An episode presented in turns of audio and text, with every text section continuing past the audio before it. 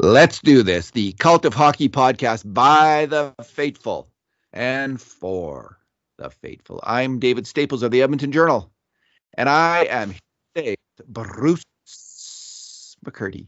Hey, Bruce. Hey, David. How are you doing today?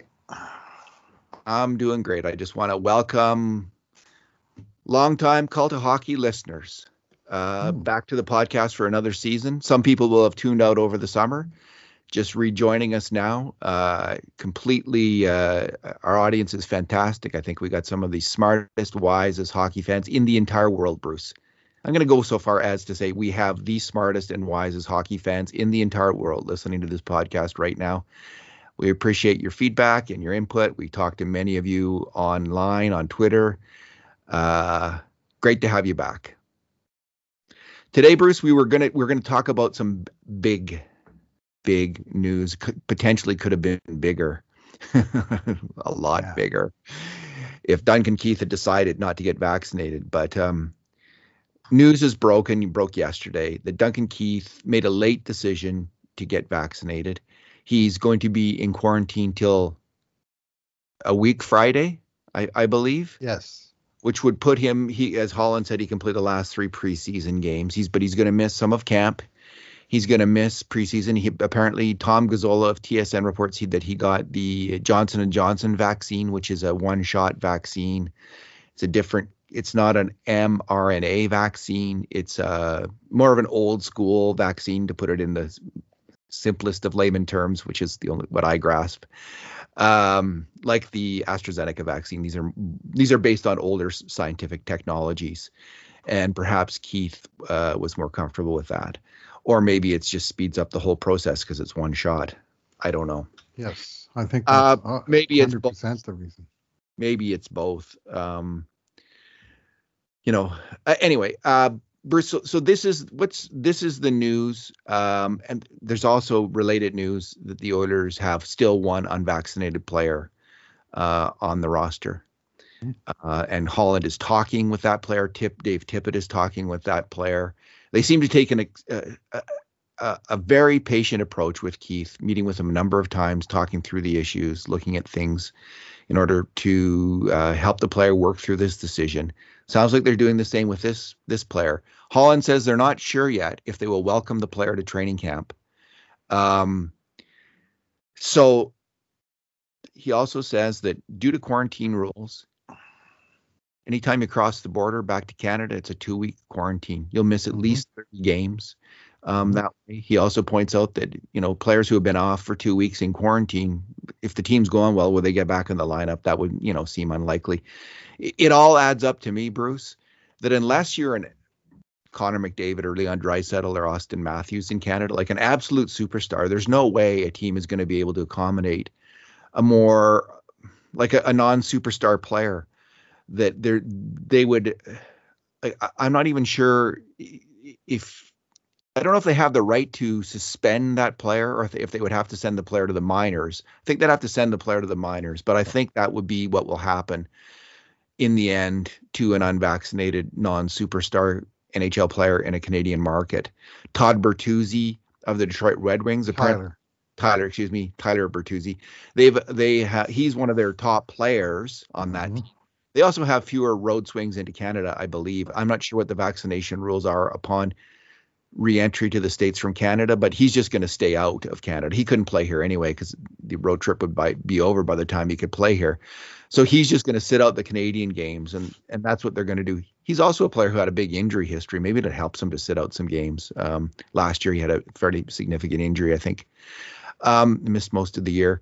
So anyway, I could see some U.S. teams perhaps being more open to this, but I cannot see a Canadian team being able to keep that player. That player has a big decision on their hands.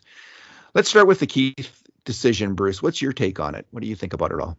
Well, the story that I think it was Tom Gazzola put out that it was that he went for the Johnson & Johnson single-shot vaccine, which at least answers the one vexing question from the press conference of how come a vaccinated player is quarantined and an unvaccinated player isn't from training camp, because if Keith he would have had to travel to the United States to get the Johnson & Johnson shot that's not available in Canada.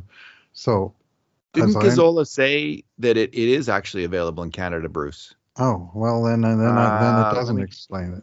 Okay. Let me just have a look here, Bruce. I thought I might have seen it. I don't remember J&J in Canada at all. But anyway, it's no. According to Gazzola, you're correct there. Mm-hmm. I was just reading a comment on Twitter going off that, which is always a mistake.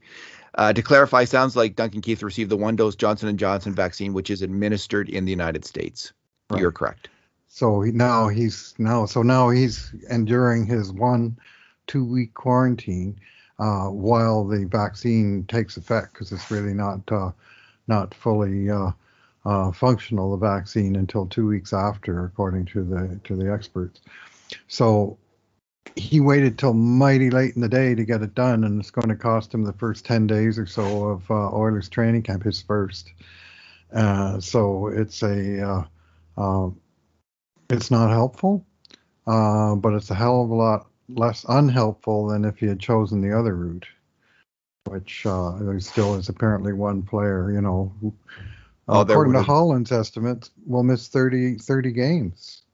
Because you can essentially play in one country or the other one with a 2 week lag time. So you either don't cross the border into the States to play games, or you stay in or you only play in the States, and neither one of them is really tenable, as you say. So at least Duncan Keith, once he is available, he will be available. What do you think of his late decision, Bruce? I'd like to think that it took too long. This word of how the NHL will be treating unvaccinated players has been out a lot longer than 2 weeks. It's relatively recent. It came relatively late in the summer. I guess he had to work through a few things to decide to get it done. And I suspect that the organization may have put a little, pressure. Well, let's say incentive of some type, that it would be best for him and for his new team if he were to get it done. So to his credit, he went and got it done. This is a segment of the population that latecomers to the vaccine, as opposed to those that are so vehemently opposed to it that there's no way they're going to take it. And he clearly was in the other group and decided, okay, it's time, I got to get it done. Yeah, I think some people, and I can't read Duncan Keith's mind. I don't know what he's saying, but I do regularly talk with, on Twitter and personal conversations, people are unvaccinated and their decisions I think many people were hoping to kind of wait out this thing and hoping that COVID would go away and they wouldn't have to get vaccinated. I think that was a fairly typical response. We do know with Duncan Keith as well, he is a fitness fanatic and I think a diet fanatic. So, putting things in his body, like this is someone who takes all of this very seriously. Mm-hmm.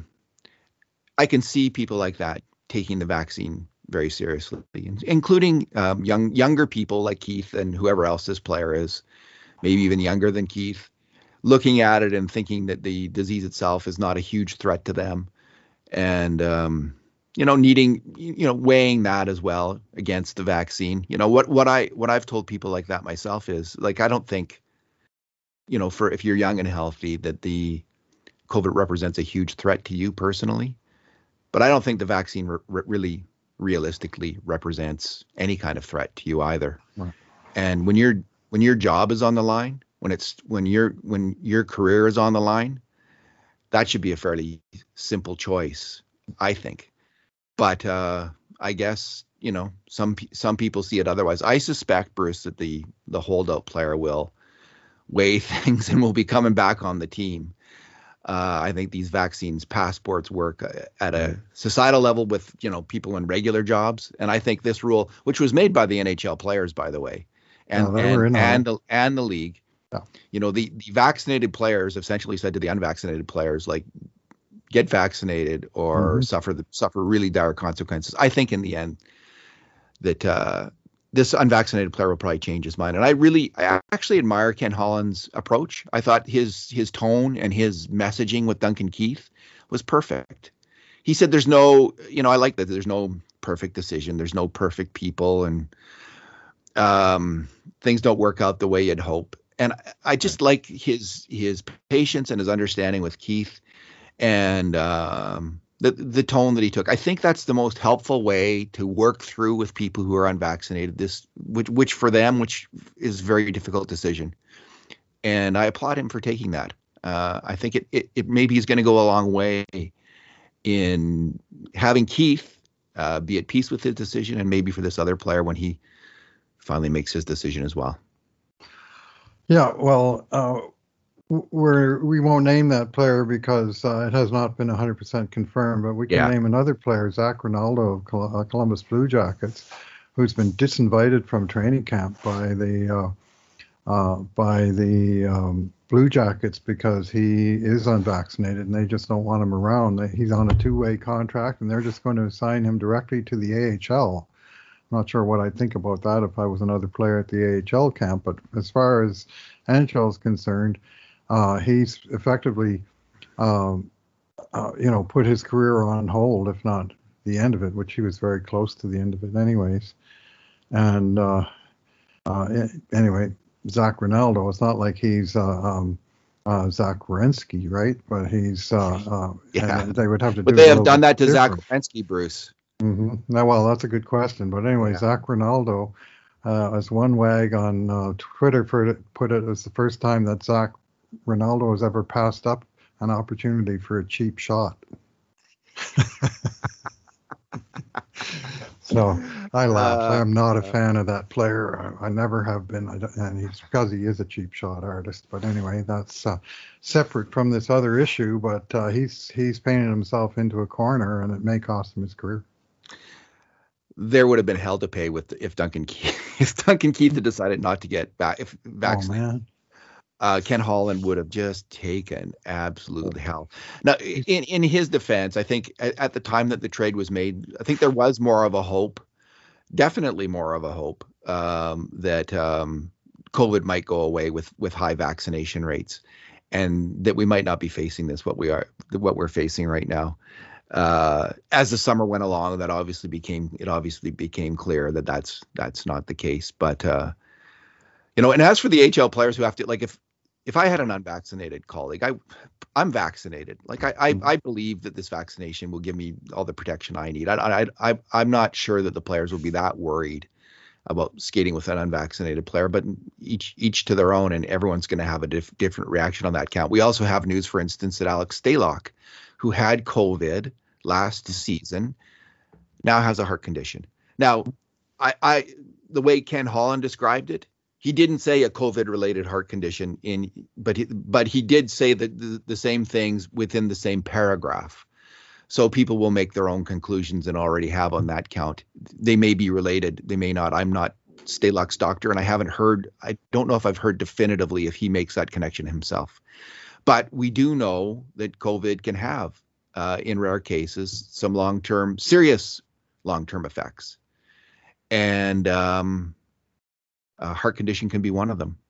So yeah, some players may well have a concern, although Stalock wasn't, no one was vaccinated at that time when he got sick. Well, it's January, so maybe, I don't think he would have been eligible for a shot at that point in any case, where he was. So he had no choice about, like, he got COVID like so many people did before there was vaccines.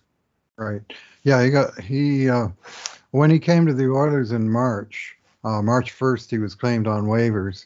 And at the time that he was claimed, he'd been sidelined all season with an upper body injury. And he revealed it to Michael Russo, the Minnesota writer for The Athletic, on the day he was claimed on waivers. And I wrote this in my post in March, so this is not new news. In November, Stalock was stunned when he was diagnosed with myocarditis, an inflammation of the heart muscle, after testing positive for COVID-19. The risk with myocarditis is it can lead to cardiac arrest or sudden death, especially if an athlete gets his or her heart rate up. He abided by doctor's orders and did nothing fitness-wise for several weeks. And I'll jump ahead. In the last couple of weeks, he started to get on the ice, and last week even backstopped the taxi squad for a practice. And then he came to Edmonton, and it was 2 months before he was activated. was around May the 6th, and he was never put on waivers. He was never put on the taxi squad. So in theory, they wanted to have three goalies, but he was only available for the last couple of weeks of the season and never played a minute in 2020-21, and now it doesn't sound like he's going to play a minute in 21-22, and the Oilers are on the hook for a year and a half of his contract. So that's why Minnesota even put him on waivers. I never could quite get that, why he didn't just stay on the unable to play list. But the Oilers wound up picking in about $1 million in contract commitments for what's going to turn out to be not much of probably nothing at all of action from him. And that whole third goalie situation, it was just a nightmare last year from beginning to end. Just so it sounds like the player himself from that article did make a connection between his condition and the COVID. Yes. Okay. We also saw Marco Rossi, I think his name is, the young Ottawa Senators player. He's just 19, who had terrible long COVID and sat out the year as well last season. So even with young people, as you've said, and as is in fact the scientific fact, even young people can have, in some cases, healthy young people can have severe cases of this disease with severe long-term consequences. Yeah, well, we'll see what happens next, Bruce. The COVID story is not over. Ooh. It is not over, and we'll see what happens in terms of attendance at Oilers games going forward. New rules in Alberta. We'll see. It's just, there could be, what I'm trying to say is there could be more lockdown restrictions in Alberta. That's a definite possibility. So, I'm hoping, I'd love to see fans at those games. And, I think it's crucial that we get back on with our lives as much as possible. That said, there's a crunch that comes in the hospitals that can't be denied by anybody. So we'll see what happens. We'll see what happens going forward. It was nice to see fans in the stands at the rookie game on Saturday night. And this was, I'd said on a previous podcast that there would be no fans in the stands. Turned out there was no tickets for sale. But they did have friends and family and invited guests. It looked to me somewhere between 500 and 1,000 people scattered through four of the big sections in the lower bowl. Opposite and much lower down from the press box where I was viewing it from. So it was nice to see fans in the stands. What they did in that game was actually a dry run for once they start the preseason. So they wanted to sort of get everything up and running, including admission to the building. And I think they had concessions, some concessions open, just sort of trying to go through the motions of a regular game so that it won't quite be such a shock to their systems as the entertainment providers when the preseason opens for real in weeks' time. I'm sure I haven't internalized when the first home game is versus when the preseason starts, but it's coming up right quick. Good stuff. So training camp starts today. This is why all this, we're figuring out who's showing up and who isn't showing up, which who are the vaxxed and unvaxxed players. It's now coming clear. So much for medical privacy at this point. That's the way the cookie crumbles when there's when the stakes get high. He may or may not be vaxxed at this point, but he's paying the price for not Stalock, no, but other players. But the other players, yeah, I mean Bertuzzi and it'll all come clear real Ronaldo. Fast. Mm-hmm. Yeah. Bruce, I did a post yesterday about unanswered questions, wild cards heading into the season, what the biggest wild cards are. And I didn't have on my list the vaccinated status of players, which is clearly a pretty darn big wild card. Anyway, I had a number of other things on the list. Let's just go through it and let's get your take on some of them. So can Darnell Nurse keep scoring at the same high rate? And my take on that is probably like, the main criticism of it. Well, he plays so much with Connor McDavid. He gets all these points and assists that way. Well, newsflash, he's going to keep playing with Connor McDavid and keep getting points that way. I do think his shooting percentage will go like his, he only had 19 grade A shots last year, Bruce, and he scored 16 goals. That's Leon Draisaitl, that's, above 80% conversion rate. So he scored on a lot of grade B shots, all those goals didn't just come on gradation. He's surprised a few goalies, for sure. He surprised a few goalies. Now, you know, a high conversion rate on grade A shots is like 33, 35%. You know, that's what Leon Draisaitl scores at. So I could see Nurse's goal scoring coming down, but I think his points will be as high. What's your take? Yeah, it should be close. I mean, he won't get a lot of power play time, but he's mostly been an even strength scorer this entire time, and he's been among the league leaders in even strength scoring from the blue line for the last 3 years, where, you know, he's in sort of top 20 in the league, and last year higher than that. I mean, he was number one in even strength goals and high up the charts in even strength points again. And I would anticipate points, but more assists than goals. I mean, last year's ratio 16 and 20, I think he was 36 points. It's pretty unusual for a defenseman in terms of the ratio between the two. And, of course, that was only in a 56-game season. So that would equate to something over 50 points in an 82-game season. Well, if he plays all 82, I don't anticipate necessarily over 50, but I would say 45 is quite a reasonable expectation for Darnell. And that's a pretty good year for a guy that's not on the power play.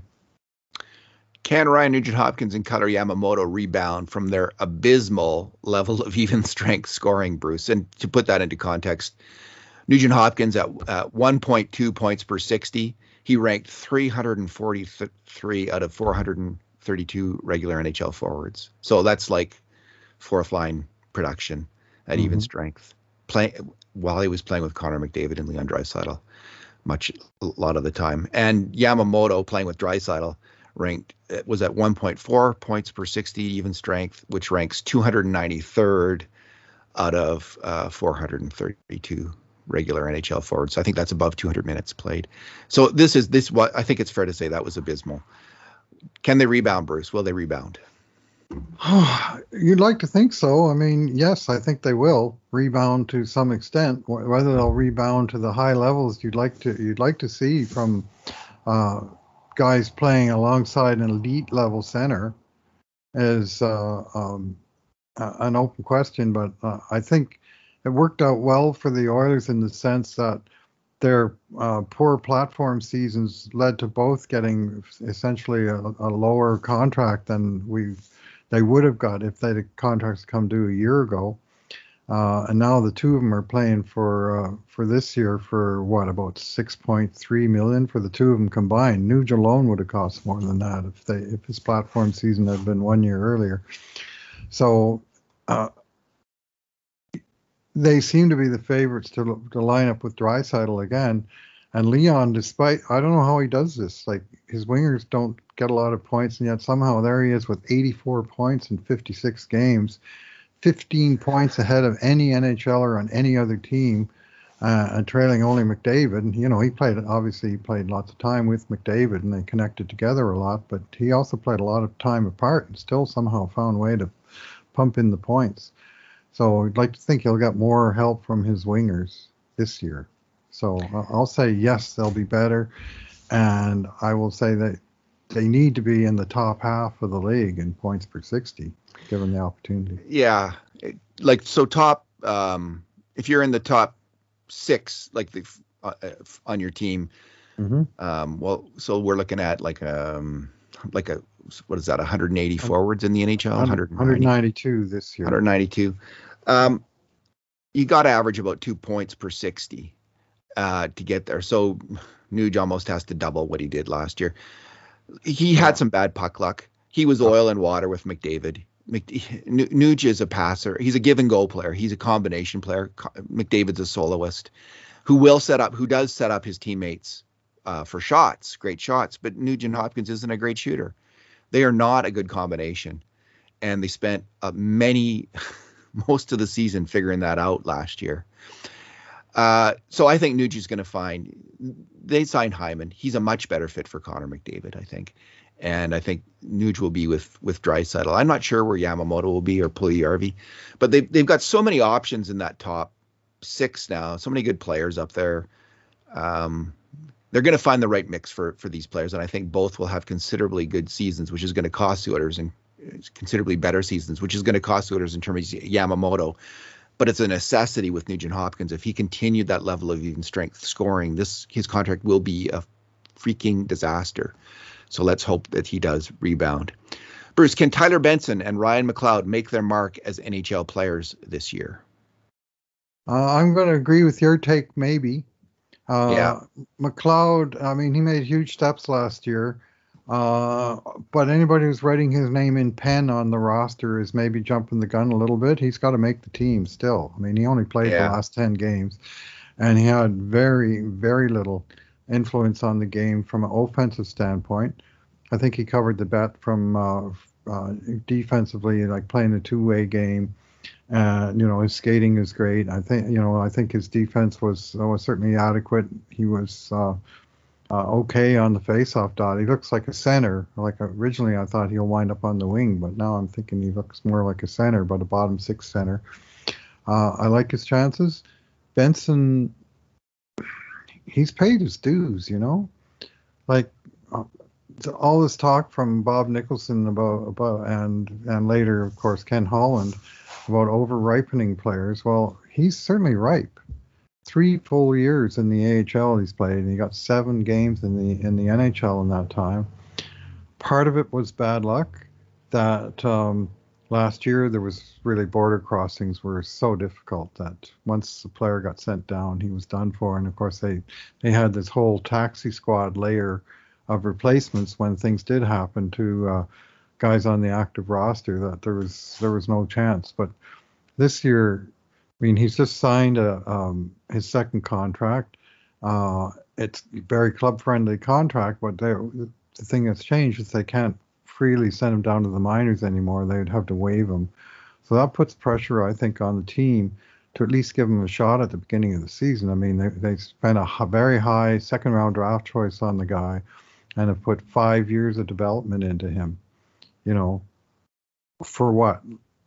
For this chance. Let's see what he's got. It's not like you can say, well, he just didn't cut it in the AHL, because he very much did cut it in the AHL. He was a very good player down there and a high-level scorer. The trick with him is he won't necessarily be on a high-level scoring line, right? He's not going to be on the first line of first power play like he was in Bakersfield.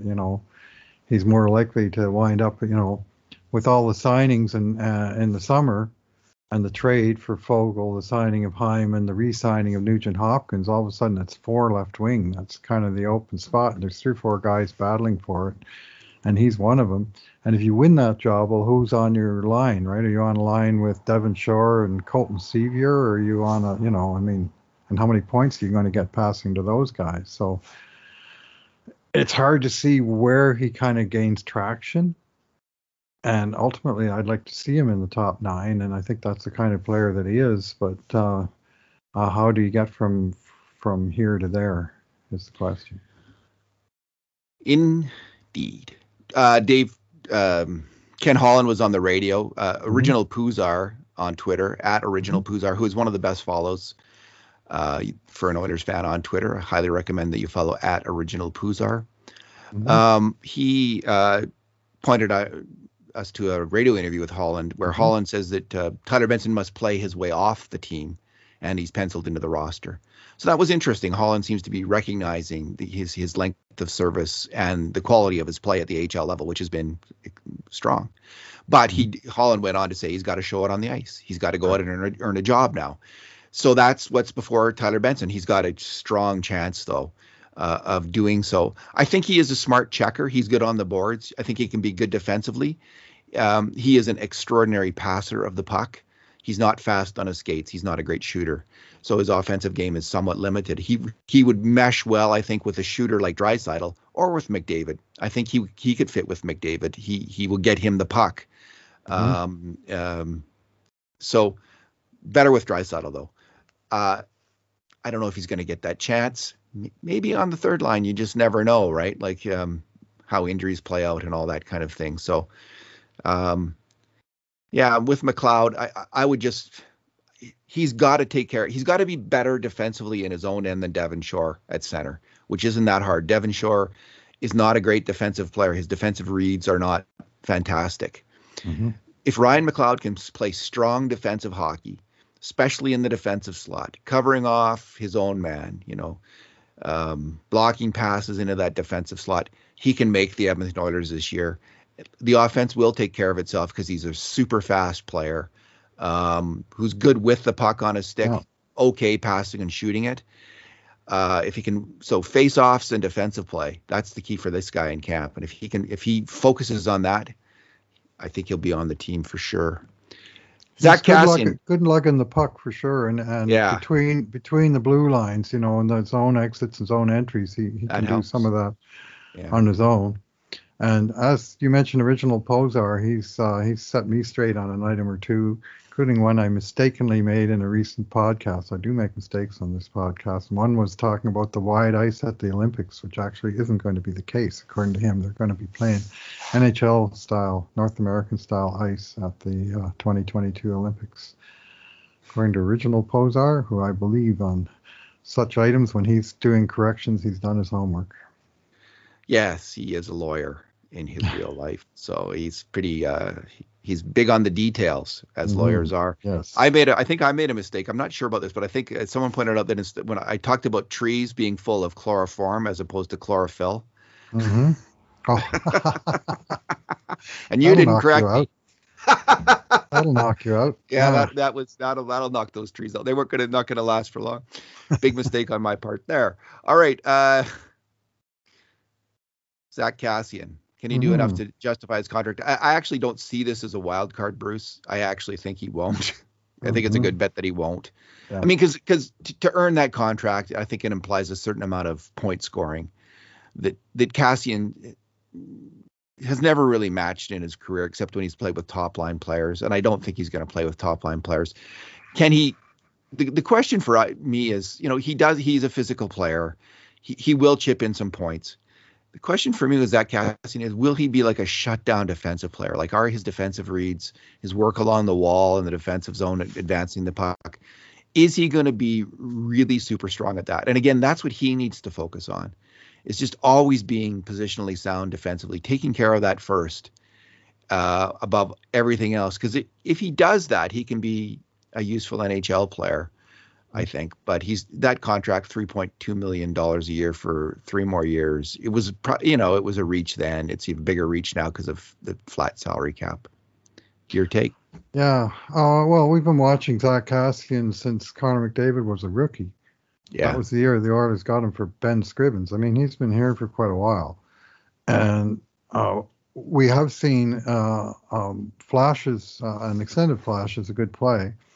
I go back often to calendar year 2019, which was the second half of one season and the first half of the next season. And those in that calendar year, he played exactly 82 games and got 26 goals and 24 assists, and basically all of them at even strength. And that's when he signed the contract, was right after that. Yeah. But almost all that time, he was on a line with both McDavid and Draisaitl. And for all the scoring they were doing, they were bleeding goals against. And part of the reason is that Zach Kassian is not a good defensive player, and I just do not see him ever transitioning into being a good defensive player, or frankly, even an adequate one. I think he is what he is, and a reader of the game he is not. He's a proactive player. He likes to make stuff happen. He does have some good offensive skills. He can make really surprisingly excellent touch passes, where he just chips the puck into a lane where McDavid, for instance, can charge onto it and make good things happen.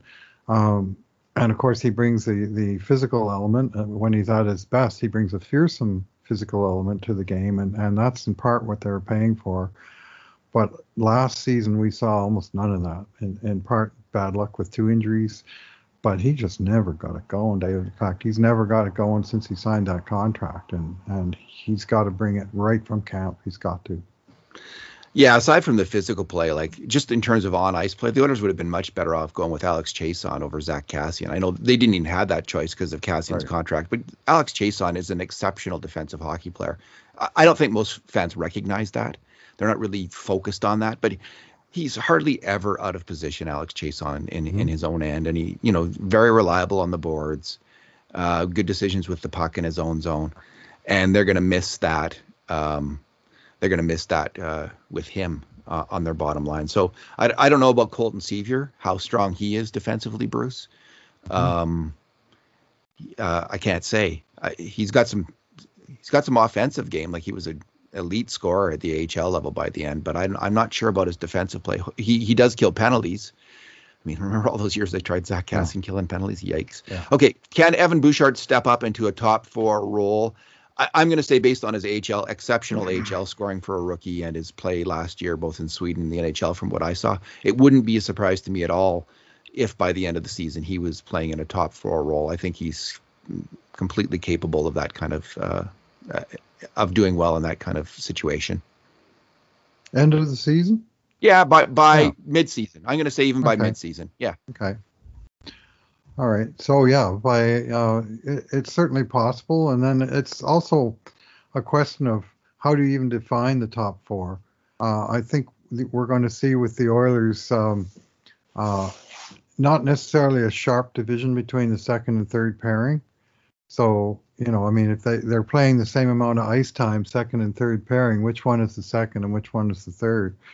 I think it's clear that Tyson Barrie and Darnell Nurse will be the first pairing. And in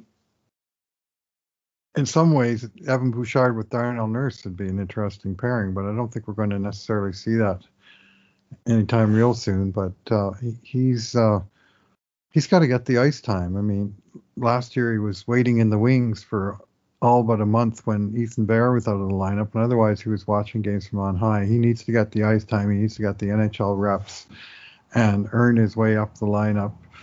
And certainly it's possible within the context of the full upcoming season.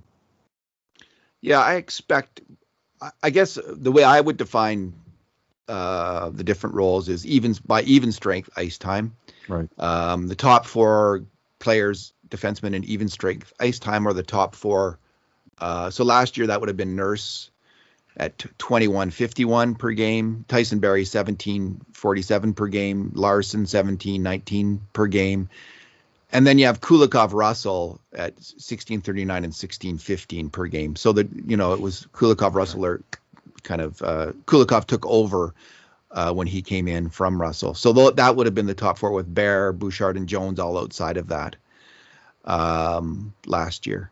Yeah, I could see Bouchard playing in the top pairing with Nurse, taking over from Tyson Barrie in that role. Barrie has his struggles defensively. It's not a huge reach to think Evan Bouchard now in his third pro season could be a better defensive hockey player than Tyson Barrie is, and similar in terms of moving the puck. So I could see them making that decision. All right, the next wild card. Can Mike Smith have another good year? Great year might be the better way to put it, Bruce. I mean, he had a great year last year. He had maybe the greatest year a 38-year-old goalie has ever had in NHL history, arguably. Can he have another great year? Maybe. He was occasionally great and occasionally truly, utterly terrible in his first season in Edmonton. His from mid-November to the end of December, he may have been the worst goalie in the National Hockey League in 2019. And then he had a very strong second half, and he basically picked up where he left off and had a very strong entire season. Notably, he played a lot. He worked extremely hard on his game last summer. Apparently, changed some of the fundamentals of his game that worked on avoiding the belly flops, where he's laying on his belly on the ice, watching the puck going over him into the top corners. Reminded of Ben Scrivens, who one opposing team referred to as the bear rug, because he laid on the floor with his eyes pointing upwards. And he, you know, not you said that. That's not very charitable. No, it wasn't. So anyway, it reminded me of that on occasion. Last year, that mostly went away. A little bit on breakaways, he's tending to fall into that old habit. But generally, he was way more stable and upright, and clearly the results were there. He does bring. I mean, his puck handling is a significant thing, and it's a significant strength after some bad turnovers that led to actual goals against in 1920.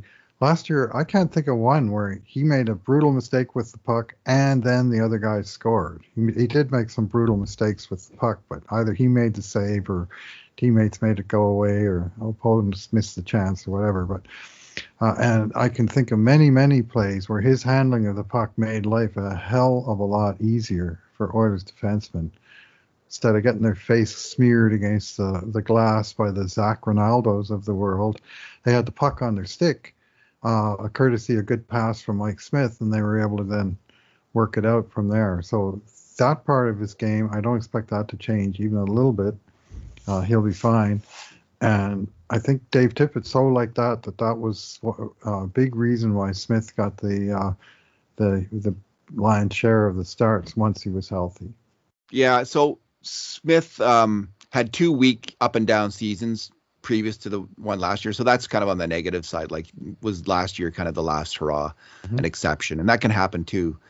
But we've also seen, and I've pointed this out before a number of times, like goalies who have great years when they're that age, they tend to, they can cluster them. Like this does happen. And it's happened with kind of an interesting amount of regularity. So we've seen it from Dominic Hasek, Jacques Plante, George Hainsworth, way back when. Gump, that's way back when. That's like 100 years ago. Gump Worsley, Martin Brodeur, and Ed Belfour. Belfour and Brodeur being more recently. So you do have these. It's fair. I would say they're exceptions to the rules, to the rule. But when they do have a good year, they can have two or three or four of them. So we'll see with Mike Smith. Maybe he's going to be one of these unicorns. And you know, he's kind of. If there's anybody who looks like a unicorn, it's Mike Smith. He's not a normal person.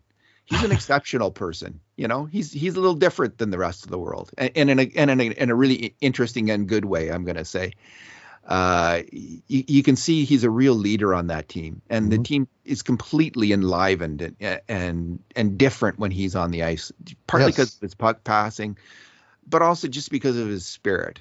So I'm going to give him, I say maybe, but I think it's maybe, I'm kind of bullish on that prospect.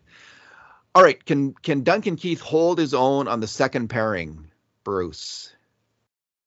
That's the $5.538462 million question now, isn't it, David? Notice how that number rolls off the tip of my tongue. Yeah. That's the cap hit for this player for the next 2 years. And holding his own, I mean, I'm not sure that he's ever played second pairing. Like, he's played 23 plus minutes every year, all 16 years of his career, 23 plus minutes, average of 25 over the years combined. And so the second pairing, I mean, it's clearly based on his results in Chicago. Things have been going downhill for him for a while. But that hasn't been helped by the fact that he's been put in a mentorship role with young and, dare I suggest, struggling defense partners who weren't getting the job done either, at least at the defensive end of the ice. I mean, with playing with Adam Boqvist, for example. I mean, would you want to put him out there with Evan Bouchard? I'm thinking probably not. But what you need is a stable partner with them, so it defaults to Keith and Ceci, and that defaults to being the second pairing. But as we talked about Evan Bouchard earlier, I mean, maybe there's a whole shift during the year where they just gradually give more and more ice time to the third pairing, and a little less to the second. But we'll see. It's a hugely important thing for the Oilers that Keith comes somewhere close to covering that bet. So last year he played 227 on the power play, Bruce. I think those minutes will go. Could he be? No, he's not even going to be on second pairing because Nurse and Bouchard will be on second pairing power play. I'm guessing. So there goes 2.5 minutes right there off his minutes. He was at 23-25 time on ice per game last year. So he's down to 21 or 20 minutes there. And 21. So his even strength ice time will be probably about, he was at 18-21 last year, probably be similar to that, and probably similar on the PK. But I second on the Oilers, right? Yeah. 19-21, only Nurse had more than that. Correct. I didn't see him play last year. And honestly, when the Oilers played the Blackhawks in the playoffs, I was focused on the Oilers, not on Duncan Keith. But my memory of him, I thought he played well. He was with Brent Seabrook all those years before, and, that was a pretty good partnership. He's not going to be with a player of Brent Seabrook's caliber, because Adam Larson's not here. Yeah, exactly. So it's going to be a little bit harder. And this is going to come up to we're trending towards my biggest wild card of the year. We'll get to that in a moment. Keith's not going to have that kind of super solid, exceptional defensive partner in Edmonton. And we'll see how he does. I think it's probably about 50-50 whether he holds his own would be my bet. So he's kind of a maybe-ish. Can Mikko Koskinen rebound? Bruce, he's had save percentages of .906, .917, and .899 in his three seasons. Will the real Mikko Koskinen please stand up, way, way up? I don't know what we're going to get with this guy. Bruce, he could come in this year and have a 915, 917 save percentage again, and we'll be thinking, bring him back. We'll bring him back at $4 million, but bring him back. Or he could have an 890 save percentage. It's always hard with goalies. With any goalie, it's hard. With Koskinen, it's real hard. I have no idea how he's going to perform. Yeah, well, I didn't particularly like the wording of your question of Mikko Koskinen and rebound in the same same question. He does give up rebounds, but he tends to give them up in tight where he's just covering off the net. But unlike Mike Smith, Mikko Koskinen is pure stopper. He's not going to, as a puck mover, for instance, he's got to make saves. And so his save percentage, I think, needs to be better than NHL average. Yeah. He's consistently faced the last 2 years, way more shots per game than Mike Smith in both years. And that is not an accident. You can say it's the Oilers playing better in front of Smith, if you like, or you can say it's the puck going in the right direction more with Smith. Yeah. And Koskinen's more one to soak up pucks, right? In his best games, he often faces 40 or 45 shots and stops everything. And the other team just, ramps it up and keeps firing away at him. And he's had a couple of roles during his time in Edmonton where he's, had multiple games in a row of 40-plus saves. But I do think, yes, he can and will rebound, but whether he gets out above, 9-10, I mean, he needs to be, he's a stopper. He needs to make stops. Will he fix that glove hand? I mean, I read things on Twitter that every single shot to his high glove side goes in the net. It doesn't quite match my observation. No, that is not true. But when he's off his game, he is vulnerable high glove. That I'll agree with. But. Yeah, his game kind of falls apart and weird pucks go through him. That's what I see with the player. Other times he's just so bulletproof. The team starts getting spooked by this gigantic guy in the net, and they start missing the net, right? Like they just start firing really fast. Mm-hmm. Hoping that'll do it, and they miss the net. That's when he's on. When the other team starts missing the net, Mikko Koskinen's having a good game. Bruce, my biggest wild card, and it in large part comes down because I haven't seen the player hardly at all, so I don't really have a sense of him, is Cody Ceci. Mm-hmm. So he, he's a first-round pick. There was rumors that he would be traded for Taylor Hall at one point to Edmonton. He played top pairing, I think, top four at least, top pairing in Ottawa for 3 years. Oh, yeah. Didn't work out. He got moved. Toronto and Pittsburgh the last 2 years, a little less ice time. He got positive reviews in Pittsburgh playing in the third pairing last year. But because Oilers were desperate for a right shot D-man and because of Adam Larson's departure, they signed him to a 4-year deal at $3.25 million. It's a lot of money for a defenseman who's played bottom pairing essentially the last two seasons. Although I'm told by Original Pouzar again that halfway through last season, Ceci was moved up into a top four role and for the playoffs, and he did okay in that role. So there's that. So and again, this shows that, like, I part of the reason he's my biggest wild card is I don't know that kind of thing, and I don't know how he did with that time on ice. I don't know how he performed, but I do know, Bruce, how absolutely crucial it is a player being paid that amount performs for the Edmonton Oilers. If Ceci performs, it opens up a number of options. If you get Bouchard, Ceci, and Barrie all performing, you can trade one of them. Neither Barrie nor Ceci have no movement, no trade clauses. And we were talking about this last week, and it was Low Tide who first brought up, at least that I saw, the possibility, well, you know, to solve this issue of where you're going to get the cap space to sign Puljujarvi and Yamamoto, you could trade trade Tyson Barrie, for instance. And that hadn't occurred to me because I hadn't been thinking that Ceci was going to be up to it. But if he is up to it, Bruce, if he can survive on the second pairing and Evan Bouchard can step up and play in the top four, there's a chance you could trade Barrie. If Ceci is valuable, there's also a chance you could trade Ceci. That could open up the cap space you'll need to bring back Puljujarvi and or Yamamoto, a move like that. Because the Oilers have lots of young D-men in the minors who can step up and play for the Oilers. You know, there's Philip Berylund on the right side. There's Dmitry Samarukov, who played right side in Moscow. This has to work out for the Edmonton Oilers, this contract. Yeah. It has to work out. If it does work out, so many problems are going to be solved for Edmonton being a better team this year. But it's what I have no idea if it's going to.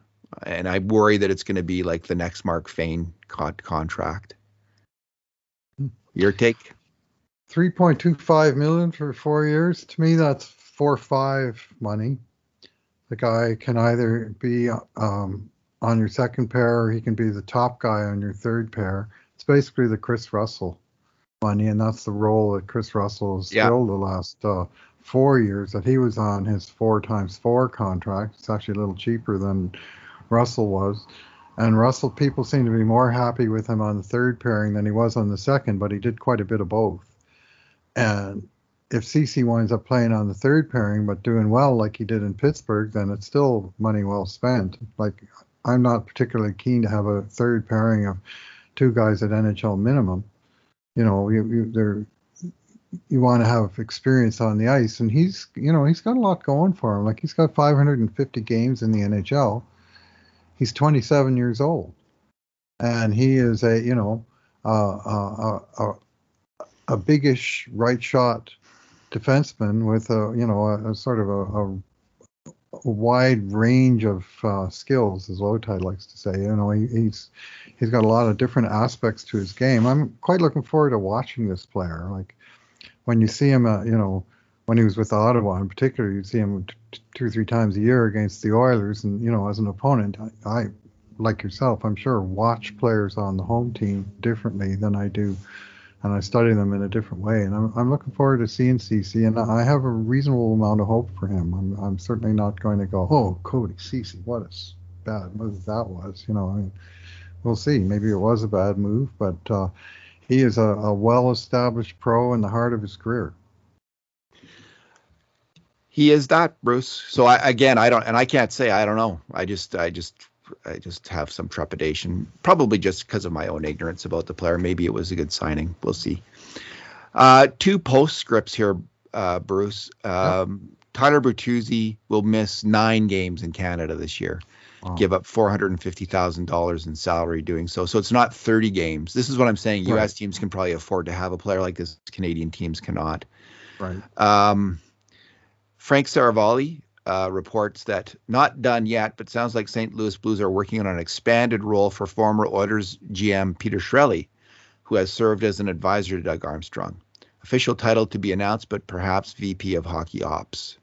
Also, Ken Hitchcock to rejoin St. Louis organization as coaching consultant. Okay. So there you go.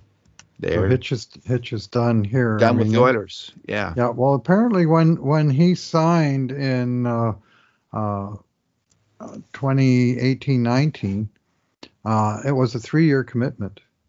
that the Oilers made to him that was 1 year of coaching and 2 more years as a consultant. And, you know, and they had the option of keeping him on as coach. And, of course, they didn't do that. They brought in, at that point in time, Dave Tippett. But he has been here as a consultant for the last 2 years. And so they lived up to the, you know, the 3-year deal. And now that's expired and he's found new employment with old friends. And that's often how the hockey business works. Indeed. Indeed. All right, Bruce. Is that it? Any other thoughts? Anything you'd like to add? Just that when Oilers training camp gets underway, there's going to be a great big gaping hole on left defense where Duncan Keith won't be available, where Chris Russell won't be available due to a neck injury for the first little while, and where Dmitry Samorikov won't be available for several weeks due to a broken jaw. So I think we're going to see a lot of Philip Brobery in the early parts of the preseason in particular.